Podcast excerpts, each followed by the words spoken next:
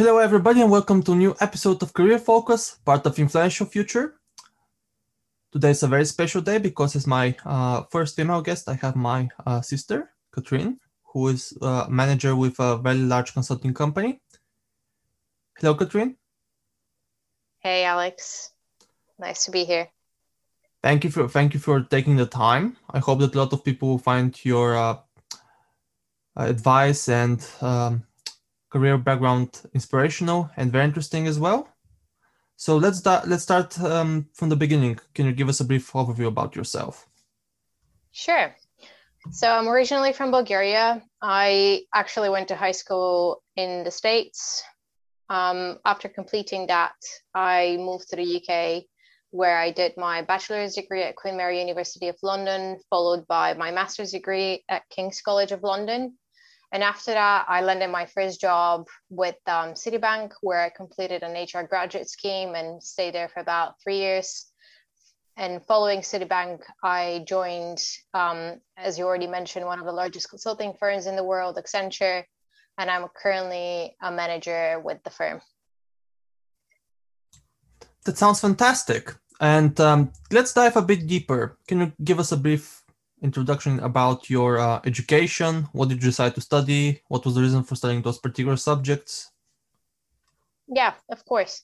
So as I mentioned, after finishing um, high school, I had a I was looking at a few different degrees. One of them was economics and finance, and the second, more of my safety option, was actually business management. Unfortunately, I did not get accepted to pursue economics and finance, which was my first choice at the University of Manchester, and therefore decided to go with uh, my second choice, which was a bachelor degree in business management at Queen Mary University of London. The reason why I picked business management was because it provided me with a good overview of different areas such as economics, finance, but also accounting, statistics, and human resources. Um, following my bachelor's degree, I was actually torn between what I, I wanted to go in and specialize a bit more in accounting or human resources management. But after doing a lot of research, you know, going to career fairs, speaking with people in industry, I decided that actually uh, the HR management route might be better suited to my personality.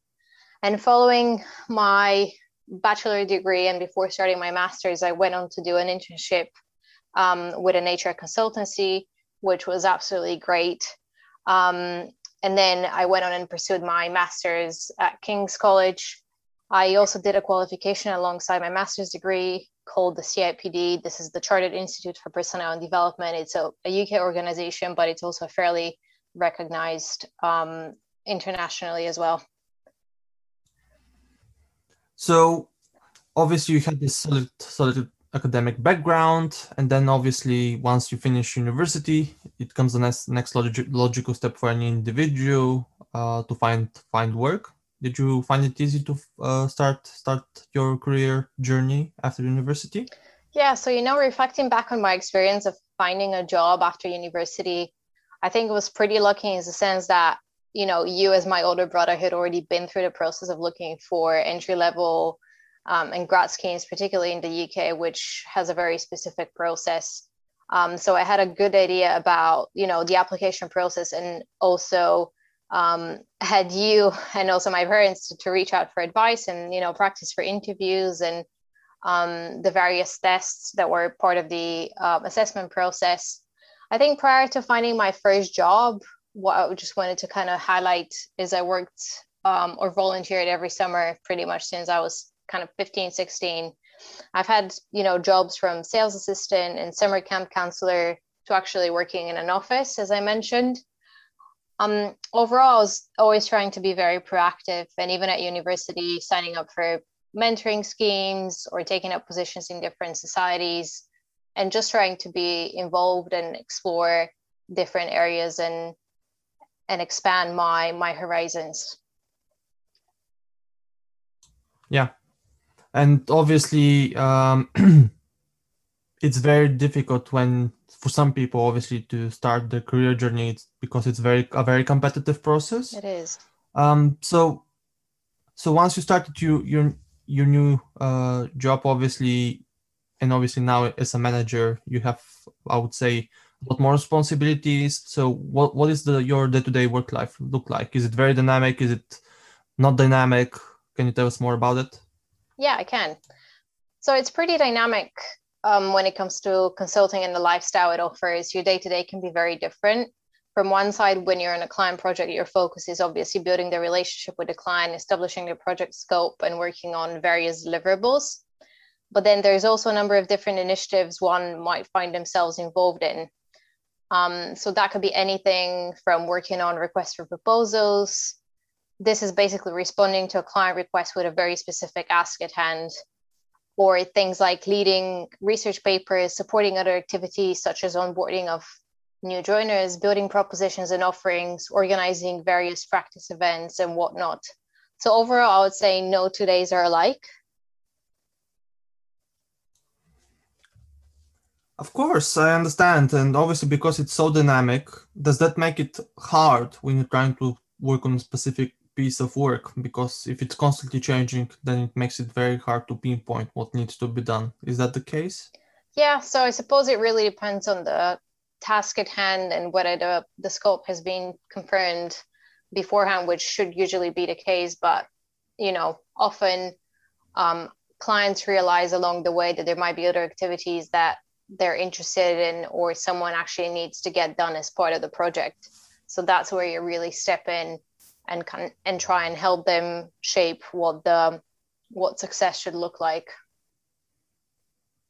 And the other aspect i presume is once uh, is obviously you have to deal with clients. Does is it difficult sometimes to working with clients? What is your perspective? I think it's difficult in the sense that it really depends on the client and the relationship that you have or have to build from scratch.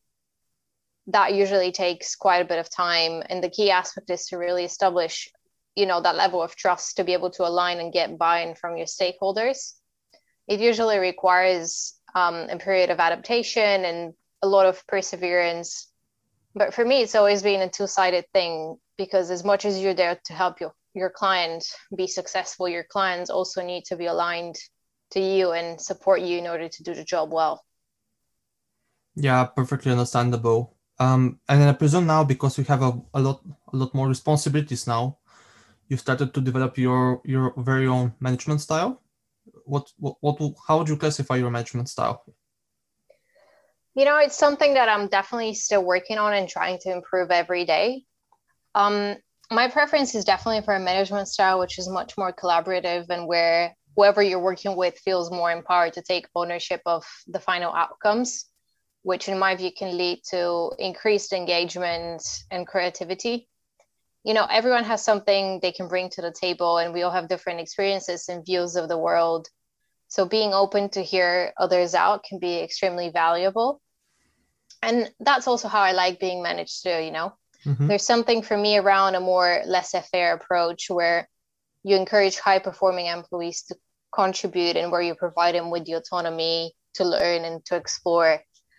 And I think the key thing when you manage people is actually applying a level of emotional intelligence. Mm-hmm. Some people may need more direction and attention at times. And as a people manager, you need to, to learn how to recognize that and reflect and judge based on the situation and also the individual that you're facing off to, which in consulting very often changes given you're doing a lot of different projects in addition to some of the internal activities I, I mentioned. So you need to be able to kind of adapt your management and uh, people management style in particular. Yes, obviously, depending on the situation, sometimes you have to learn to uh, change things up, as people say. Um, just because every every person has a different personality or has a different way of doing things. So sometimes it makes sense to change change your scope a little bit just to make the process a bit more fluid. Exactly uh, can you tell me about technology in your workplace obviously now because of covid everybody's working from home um, and that's where technology has kicked in and tried, tried to fill the void where we're trying to simulate an office environment um, some people find it difficult, some people find it easy, depending on their situation. How? So, what what is your perspective? Do you, do you feel that technology has actually enabled you to do to be as productive as being in the office? And what is the impact of technology in your workplace? Yes. So, particularly from the impact on my line of work, I would say overall, clients have always had the expectation for us to be able to, for consultants generally, to be able to advise and provide a view of the market and where technology is going. And when it comes to defining, uh, particularly technological transformation journeys, you know, knowing what the market leading technologies are out there and how that impacts the employee journey, considering not just the technology, but the process and people side of things. When it comes to COVID and the environment um, we've all been operating in the last year, I think I've had a fairly easy way of adapting to it just because as a consultant, you tend to either travel a lot or change clients a lot. So I've always had my laptop in my backpack and have been used to working from different locations. And also previously, before kind of going into COVID and the full um, remote working, um, I've always tried to work from home at least one day a week. Um, so I suppose there is changes, and the exciting part from one one as from one uh, one um, side of things is just where things are going to go um, in the next few months, particularly with a lockdown and uh, measures being eased in the next few months. Um, and I suppose the impact that that's going to have on on um, where we all end up working in the future. You know, it, it seems like there is a revolution coming in the facilities and infrastructure domain space, particularly, and how it'll be exciting to see how that enables a, a permanently mobile workforce. Yeah, I agree. Obviously, because of the new technology, it's gonna be uh, some companies are definitely gonna adopt the approach where we're gonna have a much more uh, fluid and dynamic work working from home lifestyle, working from the office lifestyle. It's not gonna be only just from the office. Obviously, some some jobs will still require you to be mostly in the office, but I think technology is gonna enable enable us to become as productive as being in the office from home. So, where do you see technology moving in the next 10, 15 years? Hmm, that's a it's an interesting question. I I'll refrain from commenting commenting on the wider kind of technological space, I'll probably focus my response when it comes to the HR angle of it and not just technology, but some of the key trends I've personally seen in that space. So I suppose the first one is we've seen a lot of roles and responsibilities change and new capabilities and skills being on the rise. A lot of people, for example, talk about predictive analytics. I think the impact that we have seen, particularly in the HR space and, and how that operates, is how the question has really shifted from looking backwards at what has happened and why it's happened um, to a more future looking view around what will happen and really being able to use some of the data um, that we now have access to to kind of define future trends and understand some of the workforce behaviors as well. I think that's also had an impact on learning strategies, particularly, you know, how to learn, unlearn, and relearn, and understanding what are the capabilities and skills for the future, particularly as you mentioned when it comes to technology and how that impacts some of the future jobs and roles that are out there. And I think that's very closely linked to a favorite topic, I suppose, um, for many, which is around AI automation, chatbots, and whatnot, and also how that has really impacted the end to end user journey or employee experience, and how companies are now looking to provide an end to end connected and meaningful experience, particularly in organizations. Um, it's very often the case that employees are also your customers mm-hmm. and they now have certain expectations around what the experience is, regardless of whether it's HR or any any other kind of internal function that may support your employees, but particularly expecting experiences to be personalized, to be fast, um, to be responsive.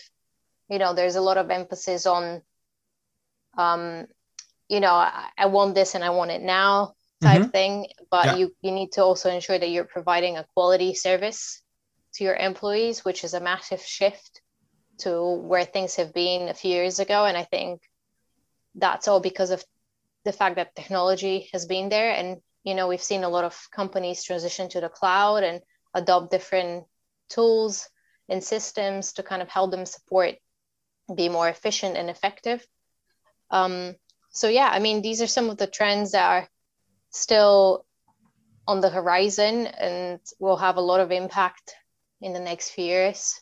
Um, but overall i think it's a journey that's um, almost never ending in a way just because of the development and the, the the pace of change particularly from a technology angle and how quickly things tend to advance.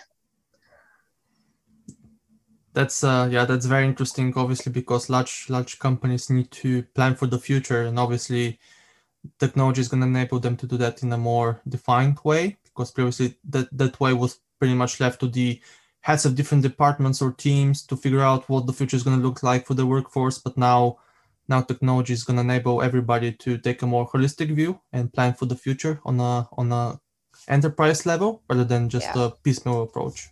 Understandable. Um, so now let's go to the some people might say the fun part of the uh, podcasting interview. Uh, can you tell us about your uh, current uh, hobbies? Have they changed over time? Uh, what do you like to do um, has it evolved over time as well? Sure. So growing up, I was really interested in what some people might not necessarily classify as a hobby, but I took French um, lessons in French, um, which I absolutely loved.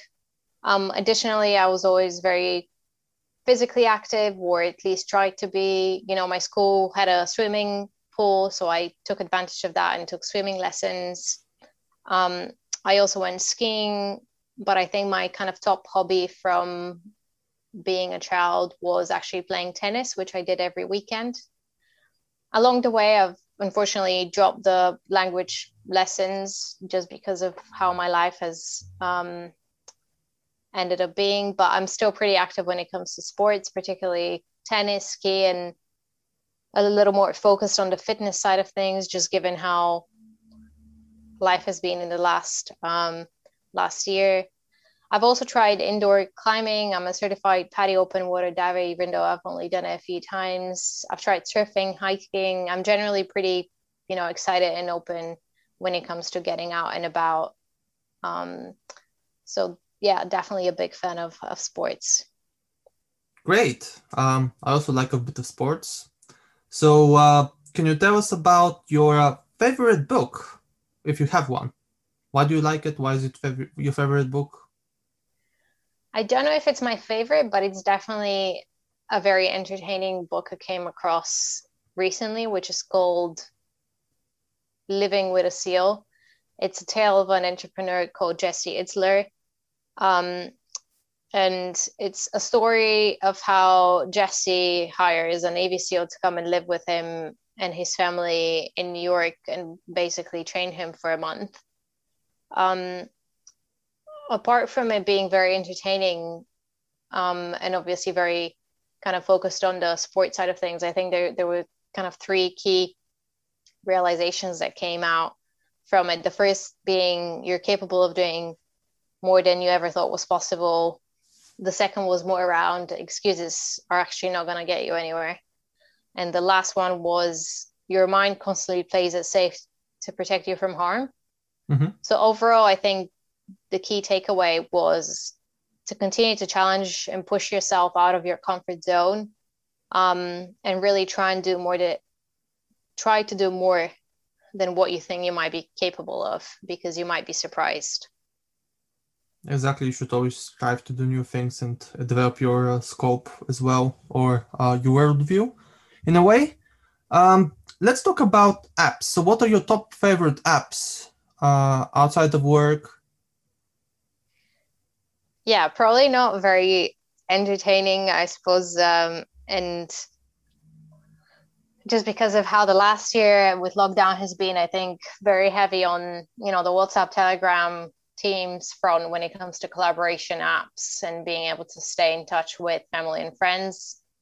The second one probably being my my email, um, personal and professional, and then the last one, as simple as it may sound, is actually my timer, just to keep track of um, when I'm exercising and also um, when I'm cooking. Oh, you mean the timer on your phone? Yes. Okay, great. Um, so where do you see yourself 10 years in the future? How do you do you have an idea what what you plan to do 10 years in the future? Do you still do you still want to do management consulting or do you want to try something else or is it still still developing in your mind? I would say still probably developing in my mind. Um, and maybe an unrealistic dream would be to be an early retiree, um, sitting on a beach on a beach, sipping a GNT. Uh, so let's see if that happens. Um, if it doesn't, I suppose I'll just kind of enjoy the journey, the journey along the way and where life takes me. But for now, yeah, I'm focusing on you know developing professionally further um, in consulting, as you say, you know, still working on my people skills, on my risk management skills, improving my knowledge in data science, automation, AI, and um, particularly when it comes to the HR side of things and how companies might improve their operating models and service delivery models and whatnot. Um, so yeah, I think the most important thing is just to be happy and healthy and enjoy the ride. Amazing. Um, so if you can go back in time and you uh, to go back in time and when you're like 18 years old and you could give an advice to your younger self, what advice would you give give yourself? Invest in Bitcoin. Try and live in another foreign country. And don't overthink and be willing to take measured risks. Oh, invest in Bitcoin. How? You yeah, I think Bitcoin? I missed that opportunity. uh, you, it's never too late to invest. It's still going up. That's right.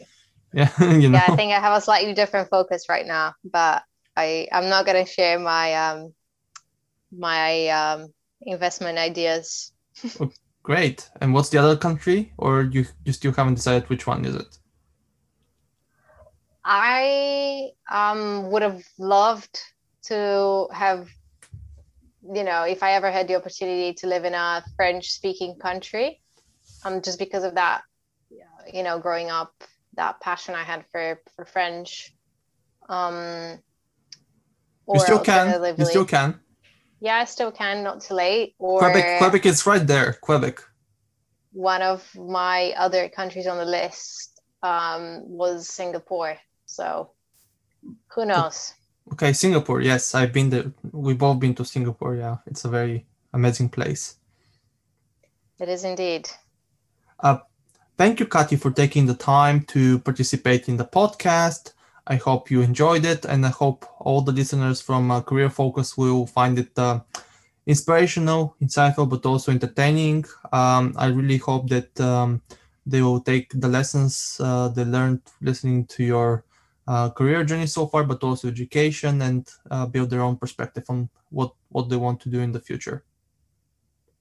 Thanks so much for having me, Alex. And um, the one last thing I just wanted to suggest is if you wouldn't mind me coming and actually doing an interview for your listeners, um, I'm sure they'd be delighted to find out more about your journey and your inspiration and ideas behind setting up career focus. Yeah career focus and influential future in general. Uh, yeah i think it will be a great idea. We can definitely plan plan that for, uh, for in the future. So hopefully uh, we will will have another interview in the near not not not so far future in the near future with myself uh, where you'll be the on the other side of the microphone great i'm looking forward to it and thanks for having me again fantastic uh, thank you for taking the time again and um, I, really hope that you enjoyed the the the series. Thanks. And again, listeners, thank you again for taking the time to listen to Career Focus, part of Influential Future. I really hope that you uh, like like this episode. If you if you do so, please feel free to share it and um, with your friends and like it on our uh, Facebook page, uh, as well as you, you obviously can listen it on our um, website and on Buzzsprout as well.